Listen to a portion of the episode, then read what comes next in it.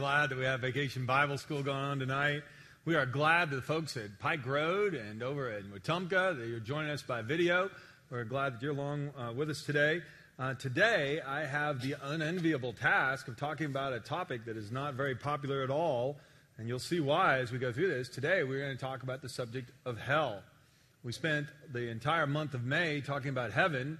We had a baptism um, service last week, and then this week I really want to finish up that series with uh, the sequel, kind of like or one more addition to that series, and that is the topic of hell. Because the Bible tells us that we live eternally, and either we live forever in heaven with God or apart from Him in hell. And I don't, I don't want to make, I want to make sure that we cover both sides of this. Um, and though it's not popular, it's something that the Bible speaks very plainly about. It's something that Jesus spoke very plainly about. And I always want to make sure we get our instruction on, on how we're supposed to live our lives and how we're supposed to prepare for eternity from the Bible, even if it means talking about some things that make us uncomfortable. By the way, I, I know it makes people uncomfortable because our, in America today, we're kind of confused about these things. There's a poll taken not that long ago 74% of Americans said they believe in heaven, 40% said they believe in hell. What about those 34% in the middle? Oklahoma? I mean, where are they? Okay, what is that? And I don't know that we know. And we kind of take our theology a la carte here. We believe in the things we want to believe in, and we throw away the things we don't want to believe in. But the Bible doesn't give us that option, and Jesus certainly didn't. And today, I want to talk with you about this topic because there are some real life applications for you and me. Would you pray with me, please? Lord, I thank you for the opportunity to be here today. I thank you that we can look at your word for guidance in all matters of faith and practice. And Lord, um, you talk, to, you talk to us from your word about how to live our lives each day and how to prepare ourselves for death and eternal life with you. Um, and so, Lord, I just ask that you would speak today. You'd move me out of the way. Teach us what we need to know about hell. In the name of Christ, I pray. Amen. If you need a pen, by the way, just raise your hand, and one of our uh, ushers will be glad to bring one to you. And that way you can fill in the blanks, take some notes as we go along. Point in your outline simply says this that hell is a real and terrible place. It's a real and terrible place. The Bible does not talk about it as a mythological place or as a just a figurative notion, but as a real place. And that's why I want to spend some time talking about this and even defining what hell means. Because in our culture today, we've lost a lot of meaning. Um, uh, you know, the word hell can mean almost anything. It's hot, then it's we say it's hotter than hell. If we go to a football team, we tell our team to give the other team hell. You go to a Mexican restaurant and they have hellfire hot sauce. Um, and so hell can mean anything. If you stand in line for more than 20 minutes at Walmart, shopping was that, okay? and so we do. We use the word flippantly, and as a result, it's lost a lot of meaning. I mean, that's just the way it goes. And so we don't believe in a literal hell. The, uh, uh, you know, it's like the story of the couple that was getting married, a young couple, a young woman fell in love with this young man, and they went through premarital counseling. They met with the pastor who was going to do the wedding ceremony, and he was talking to them about church and their theological beliefs and other things. And all of a sudden, it turned out, you know, got to the subject of heaven and hell, and the groom said, "I don't believe in that. I believe it's just, you know, we live this life in this world, and that's it." Well, the bride was shocked, and she went home and she said, "Mom, I don't know if I can marry this guy. It's like because he doesn't believe in heaven or hell, and, and he's a wonderful guy and all this." And mother listened to her for a while and said, "You know, well, you'll be his bride, and I'll be his mother-in-law. I'll tell you what you do. You go ahead and marry him, and you make him believe in heaven, and I'll make him believe in hell." And uh, and what I'm trying to say is, I just added to the problem. I mean, do you see what I'm saying? I mean, when I tell you a story like that, of course we laugh and it's funny and all these things, but the problem is we have, it has become so much a part of our vernacular, we've lost the meaning of what hell meant when Jesus talked about it. And so today, I want to set us aside from that and go to another side of the table here. And point A talks about this some more. Underneath that, there's a note. The word hell, that's translated hell in modern translations, there's some of you are familiar with the biblical languages and know that there are other words for the afterlife, like Sheol and places like this, places of the dead. There's a word in the Bible that means a place of eternal punishment for the wicked dead, and it's a word pronounced Gehenna. And it's the word that we're going to talk about today, translated hell, that concept. And so I'm focusing on one specific word. It's used 11 times in the New Testament. Jesus used it 10 of those times. Jesus spoke plainly about a place of eternal punishment for the unrighteous dead. And so I want to be very clear on this. I'm not talking about just a place that could be either the righteous dead or the unrighteous dead or all these things like this. I'm talking about one specific thing, and I'm talking about hell. And Gehenna is that word, and Jesus chose this word carefully. He did not choose words by accident. And when he spoke plainly about this, he was just using a word that was loaded with meaning. Gehenna is the name that derived from a place called the Valley of Ben Hinnom. It was kind of short for that. A short abbreviation for that was Gehenna. There was a garbage dump southwest of Jerusalem where children were burned alive as sacrifices to the Canaanite deity Molech. Some of the more wicked kings, the most wicked kings in Israel's history. You can see that in 2 Chronicles 28 3 and 33 6. You can read about those on your own. God had told the children of Israel when they came into the promised land, I do not want, I want you to serve only me. I do not want you to serve the pagan gods of the cultures around you. They will lead you into horrible sins. To worship Molech led you into great sexual immorality and even led people to do an abominable thing that was spoken of only in horror among the Jewish people. These wicked kings followed after the nations, warlike nations, where there would be a god of war and a god of prosperity named Molech.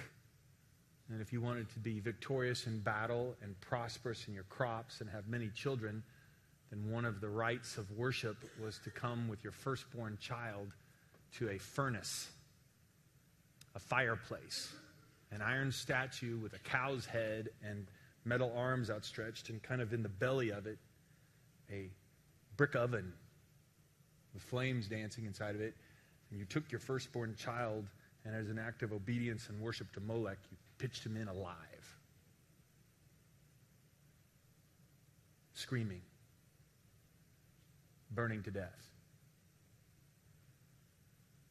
And the people who did this wicked thing set up these abominable fireplaces in a place called Ben Hinnom, a garbage dump filled with maggots and rot. if you understand that, then you're going to begin to understand why Jesus said this is a place you never want to go. Jeremiah 7, the prophet Jeremiah speaks to the people of Israel about this and why they are facing terrible judgment from God. Point one, by the way, this is A1. Let me fill in the blank here. Hell is associated with rot, evil, horror, judgment, wickedness. This was a wicked, horrible thing. And God's judged it because it was it portrayed exactly how wicked the human heart can be. Jeremiah said this the people, he's quoting the Lord here, the people of Judah have sinned before my eyes, says the Lord. They've built pagan shrines at Topheth. Topheth just means fireplace, one of these wicked altars, this oven with arms. The people have built pagan shrines at Topheth, a garbage dump in the valley of Ben Hinnom, and there they burn their sons and daughters in the fire. I've never commanded such a horrible deed. It never even crossed my mind to command such a thing. So beware, for the time is coming, says the Lord, when that garbage dump will no longer be called Topheth or the valley of Ben Hinnom, but the valley of slaughter. And they will bury the bodies of in Topheth until there's no more room for them. The bodies of my people will be food for the vultures and wild animals, and no one will be left to scare them away. And so this was a place that was associated with horror and murder and rot and burning flesh and slaughter as a result of God's judgment and wrath poured out on such wickedness. All that, and Jesus said, Repent of your sins, or else you will face Gehenna. You can say, John, I mean, you really think so? I go, I know so. We have words that are loaded that way and a title too. If I say the word Vegas, you think of casinos, gambling, showgirls, whatever else comes to mind. If I say Disney, you think of rides and you know, hotels and long lines or whatever else comes to mind there. I mean, we could talk about things like that, and I could also add other names, places that we don't want to go. Columbine, Sandy Hook, Hiroshima, Chernobyl. Places of death and murder and slaughter and fire. And what if you took a place that had all those things put together in one? And Jesus said, You need to repent of your sins and turn to God so you will not face eternal judgment in Gehenna, hell. Now, if we really had a concept of how wicked and how horrible and what terror that name brought and what great shame that brought when the people of Israel even mentioned this, that there would have been people in their past at the time of Jesus who did these wicked things, then you would understand what weight it held. And we would not joke about hell. And we would never use that word lightly. And Jesus talked about it that way. So hell is a real and terrible place, and Jesus said you do not want to go there. Elsewhere in Scripture, we understand this that hell is painful and terrifying. It's a real place of punishment for great wickedness. It's dark and painful and terrifying. Jesus, again, he's not using the word, but the concept is here, again, in Matthew 25, in the parable of the sheep and the goats. Or, I mean, the parable of the stewards. He says, Now throw this useless servant into outer darkness where there'll be weeping and gnashing of teeth. Gnashing of teeth, by the way, is when you grit your teeth in pain. You've just smashed your finger with a hammer, or you've just stepped on a piece of glass. You go, that's gnashing your teeth. But it doesn't last for a moment, it lasts forever.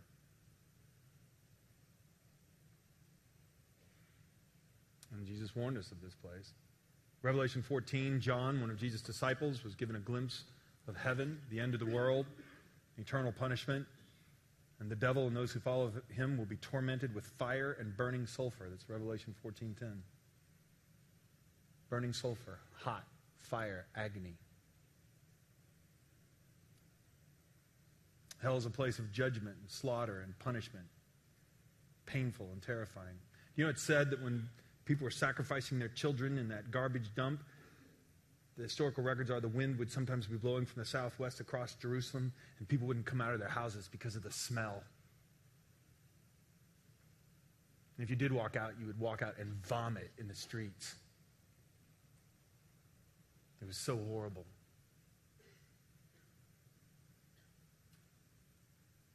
A terrible place. And Jesus said, Do not go there. Whatever you must do, not go there. And that brings us to point three hell is eternal. Jesus' warning of this says, look, if, and this again, this is Jesus speaking of these things. If your eye causes you to sin, then gouge it out. It's better to enter the kingdom of God with only one eye than have two eyes and be thrown into hell, Gehenna, where the maggots never die and the fire never goes out. Jesus said, Repent. Jesus came to die on the cross for our sins and pay the penalty for our sins. He told us to turn from sin and turn to God, and He warned us that God can have no part of sin. We take sin lightly, God does not. The smoke of their torment, again, John and Revelation 14 11, will rise forever and ever, and they will have no relief day or night. Hell is a terrible place, a dark place, and it's eternal. Why did God create such a horrible place? Well, it was created by God to righteously punish the devil. The devil was the greatest of all the angels. Lucifer was mighty, beautiful, powerful, and a servant of the Most High until pride entered his heart. And then one day he said, I will set my throne above the Most High. I will be king of heaven. And he rebelled against God, and apparently a number of the other angels joined him. He forgot that he was a created being, rebelling against the creator of all things. And though he was mighty, he's not almighty. And that battle was over as soon as it began. And the punishment for his great rebellion and his great wickedness is a lake of fire.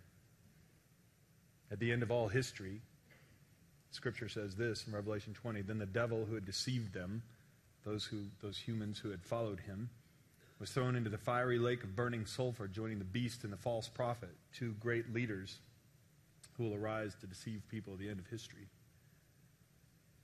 And there they will be tormented day and night forever and ever. There's a myth, I'm not sure how it got started in our culture, I haven't done enough research on that, that hell is a place of fire, a cave with flames in it, and the devil likes flames. He wears a red suit, has horns, and a pitchfork, and a tail. And he likes to live in hell. And the demons serve him there. He's the prince of hell, he's in command of it, and he's in charge. Well, it's, nothing could be farther from this. He doesn't want to go there. And he'll be pitched headlong into that place and be punished there forever. And that's why hell was created for his wickedness and his rebellion.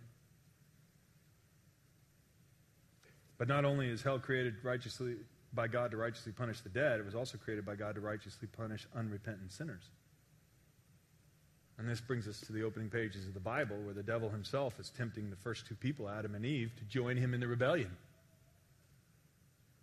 God had told Adam and Eve they could eat the fruit off of any of the trees in the garden save for one. And he clearly pointed out, not this one. Because this tree will give you experiential knowledge. You'll know. You'll know good versus evil when you eat of this. And the devil tempted him, go ahead and eat. God's holding out the best from you. You eat of this, this is delicious fruit. You could be just like God. I mean, remember, that was what he wanted to be.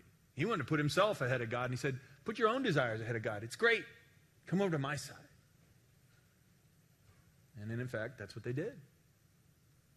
And as their descendants, we've done the same things many times in our lives. We've known the right thing to do, and we've chosen to do the wrong thing anyway. We've known the right thing to do, and we said we will do it later. That doesn't apply to me. Somebody else can do it. And we haven't only done this once, we've done it many, many, many, many, many, many, many, many times. And the Bible says that we are all sinners, as rebellious as Adam and Eve were, and just as deserving of punishment. And they were cast out of the garden. And Jesus said at the end of history, those who have not had their sins forgiven and been made right with God, they will face eternal judgment, eternal punishment in hell. Matthew 25, Jesus is speaking of the great white throne judgment where people will be separated. The righteous will enter eternal life, and the unrighteous will go into eternal punishment in hell. Again, Jesus is speaking. Then the king will turn to those on his left and say, Away with you, you cursed ones, in an eternal fire prepared for the devil and his demons. Again, that's why hell was created. And they will go away into eternal punishment, but the righteous will go into eternal life. Paul spoke about this in 2 Thessalonians 1. Jesus will come with his mighty angels in flaming fire, bringing judgment on those who don't know God and those who refuse to obey. Please underline refuse to obey. Excuse me. Refuse to obey the good news of our Lord Jesus. They will be punished with eternal destruction forever, forever separated from the Lord and from his glorious power. If I just stop there, I've painted a very bleak and dismal picture. But we have to start there. Because one of the great dangers in our society is, and if I was the devil, and I hope none of you think I am, I'm not. But if I was the devil, one of the things I would want to do is I would want to empty the word hell of all of its meaning. So I might be talking about hot sauce. Because that way, hell is just kind of a smurf word. It can mean whatever you want it to mean. Doesn't mean anything. And that way, hell won't be taken as a serious deal. And that way, if somebody doesn't know Christ and they enter and they die and they enter into eternity, they're not afraid of facing a Christless eternity because they don't believe in hell. And so, even if somebody brings up the topic, they go, eh. Doesn't really mean anything. Who's afraid of hot sauce? And so the devil succeeded in emptying the word of the meaning that it had. When Jesus warned us, he warned us of a horrible place of pain and terror and judgment. But the reason he warned us is because he came to do something about it, and that's the life application. And I'm glad we're flipping the page because I want to give you some good news now. Good news Jesus made a way for us to escape punishment in hell. Okay, I got like two amens, and that just means you have not understood anything I've said this morning. So I'm going to start. I'm going to. We're going to get a running start, and you're going. To, you can jump in this time. Life application, good news, Jesus made, us, made a way for us to escape punishment in hell. yeah, I mean, this is why we proclaim the good news of Christ. Look, I am a sinner. If you have not yet made that discovery, ask your spouse if you're married. They will verify you're a sinner, okay? We are sinners. We are rebels. And we make light of sin and we say, well, because we sin so much, we're tolerant of that in other people. We're tolerant of even gross sins in our culture now. We become so vulgar that even swear words aren't swear words anymore. They just come out on TV at any time now. and concepts like hell and other things that people were terribly particular about in the past, eh. And as a result, we also cheapen the good news, and people don't think that it's urgent that they repent and come to Christ, but it is. It's terribly urgent. And now you know why Jesus said these words God loved the world so much that he gave his one and only Son that everyone who believes in him will not perish but have eternal life. Jesus, the same one who warned us about Gehenna, also said, There's a way out. If you believe in me, come to me. I'll give you rest for your souls. Come to me, I'll give you forgiveness. And that's why we worship Jesus. Paul wrote about this in Romans 6:23 for the wages of sin is death and please circle the word wages. But the free gift of God is eternal life through Jesus Christ our Lord. A wage is something you earn. Because we're sinners, I have earned God's wrath. All those times when I made those decisions to say things I shouldn't have said, to give in, to letting my temper be vented fully, to pass up opportunity after opportunity after opportunity to help someone, say the right thing, do the right thing. We all know what we're talking about. All of us are guilty of a multitude of sins. And Jesus said, I'll pay your sins for you. You can never pay for them. And that's why it was necessary for him to be nailed to a cross and be beaten and have a crown of thorns hammered into his head and to be stripped and spit upon and mocked. And that's why he hung on that cross. And to the very people who were doing these horrible things, he said, Father, forgive them. They don't know what they're doing. So, yes, hell is a reality, and we dare not skip over it because if we skip over it, we're going to give people the illusion that they don't need to make a decision. And then if you enter eternity and you haven't made a decision for Christ, it doesn't matter. It matters greatly because Jesus is our escape. Jesus is the remedy. Jesus is our way out. And so all who come to him, we come to him and say, God, I am a sinner and I deserve that wrath. The wrath that was poured out on you, that should have been me. And God, I thank you for forgiving me. I surrender my life to you. Now, God, fill me with your Holy Spirit and empower me so I can live the rest of my days becoming who you intended for me to be, and I can spend eternity with you in heaven, not in hell. And this is the Christian message. But because it involves a condemnation of every single person who's ever lived, it's not a popular one. Because you and I have to look in the mirror and admit, yeah, I am a sinner. That doesn't sit well.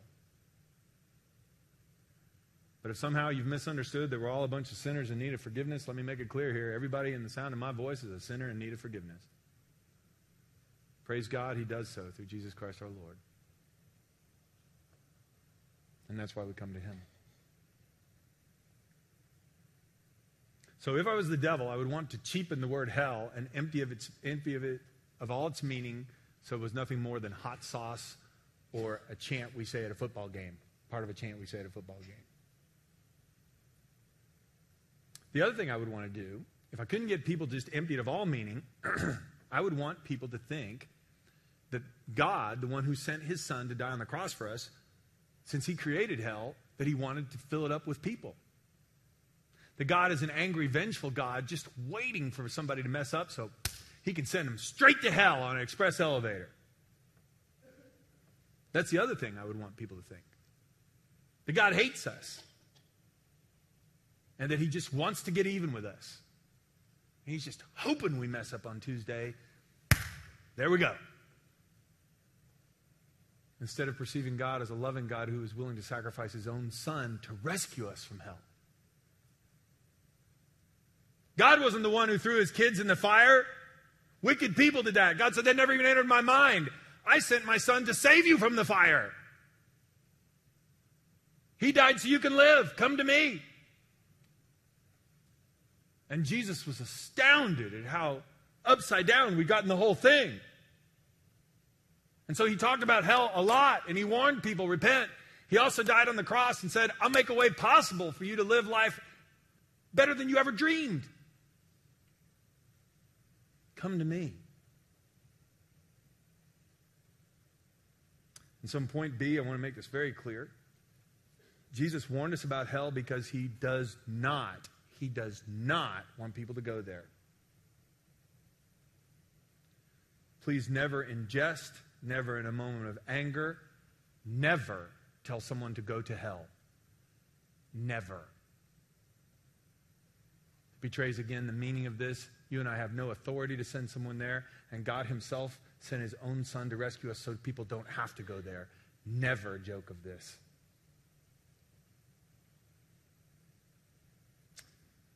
Jesus was speaking to religious leaders who were a group of religious leaders, some Pharisees who were very convinced that they were going to heaven because they were better than everybody else. They were also convinced that if, as God's people, God had promised to bless them in a land flowing with milk and honey when they came to the promised land, and if you had lots of milk and honey in your storehouses, then God was blessing you. So wealthy people were the blessed of God, and they were going to have a special place in heaven, no matter how they lived. Must mean they were doing something right. And Jesus came to explode that. So, what are you talking about?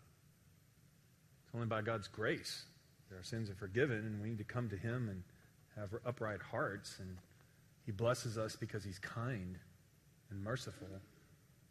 And so Jesus told a story that surprised his original audience. Jesus said there was a certain rich man who was splendidly clothed in purple and fine linen. This is from Luke 16. He lived in lived each day in luxury, and at his gate there was a poor man named Lazarus who was covered with sores. As Lazarus lay there, longing for scraps from the rich man's table, the dogs would come and lick his open sores. So you get the idea the rich man did nothing for him. Just kind of drive out past the gate in his chariot or his carriage, whatever, and do nothing. But finally, the poor man died and was carried to the angel, by the angels to be with Abraham. The rich man also died and was buried and his soul went to the place of the dead. And there in torment he saw Abraham in the far distance with Lazarus at his side. And the rich man shouted, Father Abraham, have some pity. Send Lazarus over here to dip the tip of his finger in some water and cool my tongue.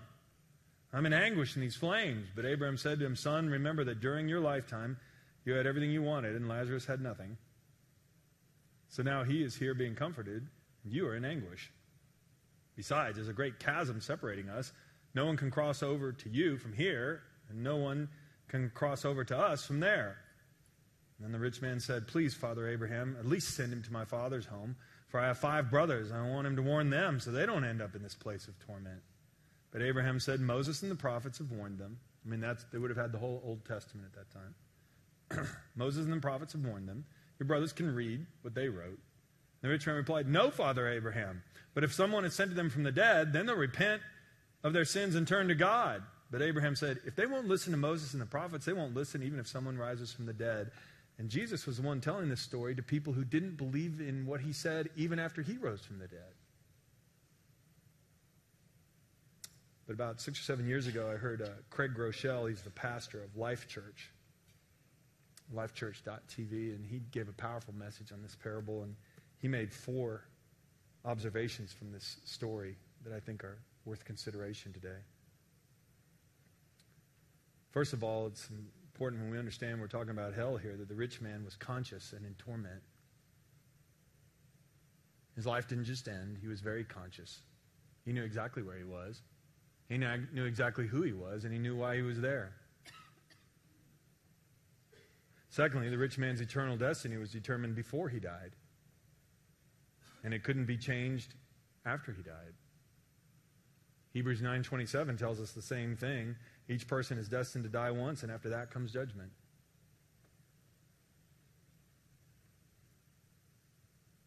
Thirdly, the rich man knew what he was experiencing was just.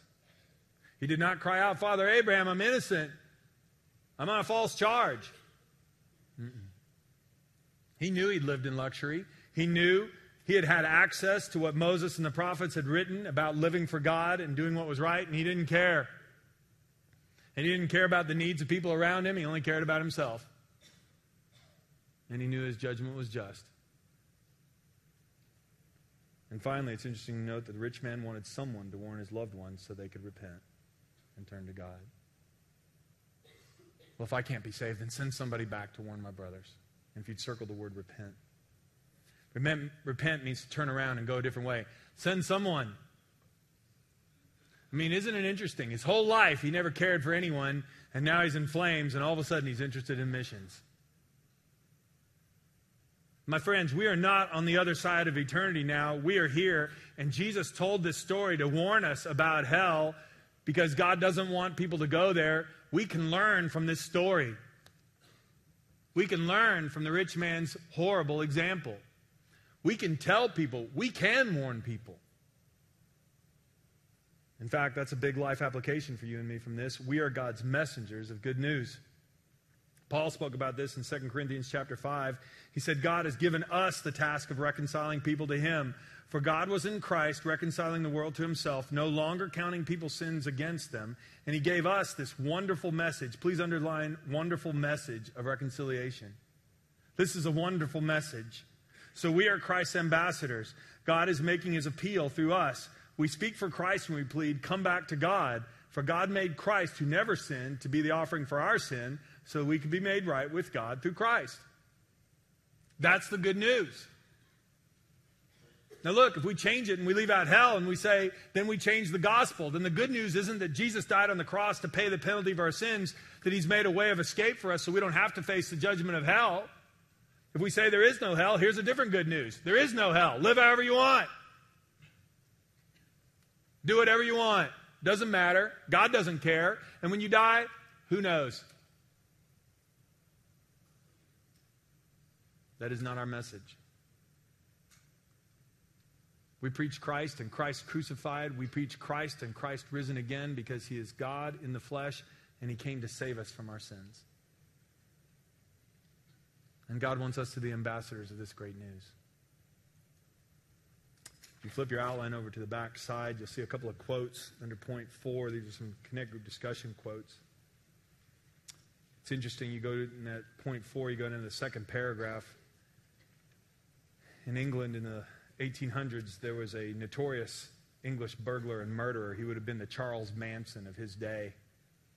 He was once told about the fires of hell.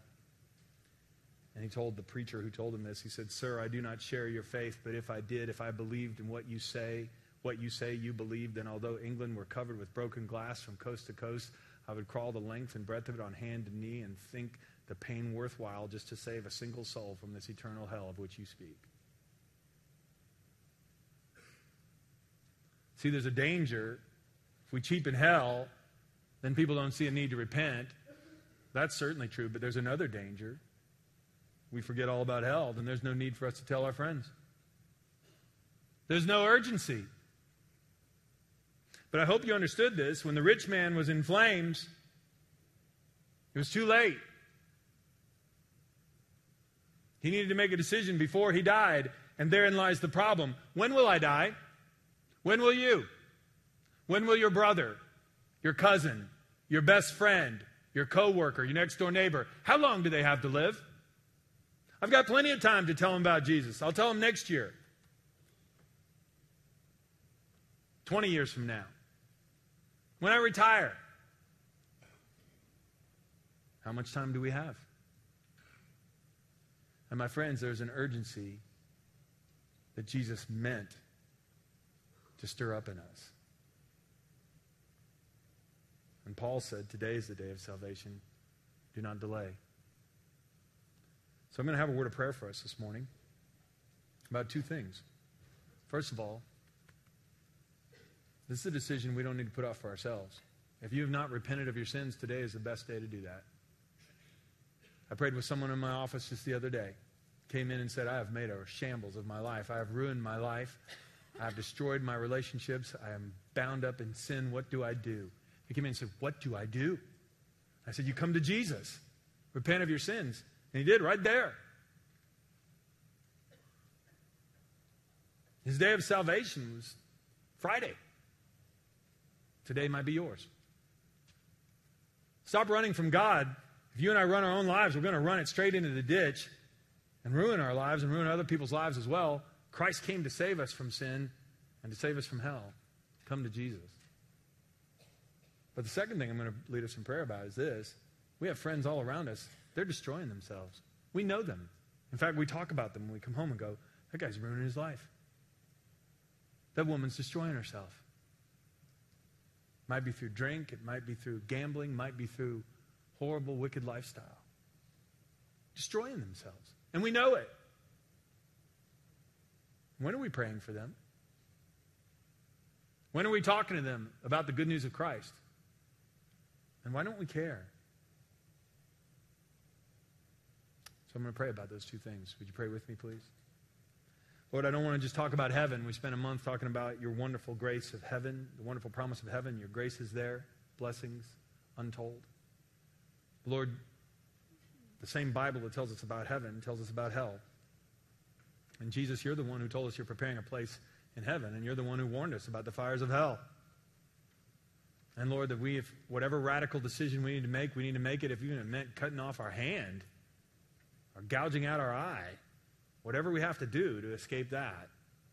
And so, God, this morning, I pray if there is someone here who needs to repent of their sins and come to you, I pray they will do so right now. And quit fighting you and say, Oh, God, I'm a sinner. I know it. I'm tired of ruining my life. Come to Jesus. If you've been running from him, stop running, repent, and come home. He'll forgive you, he'll give you new life. But leave your life of sin and come home today.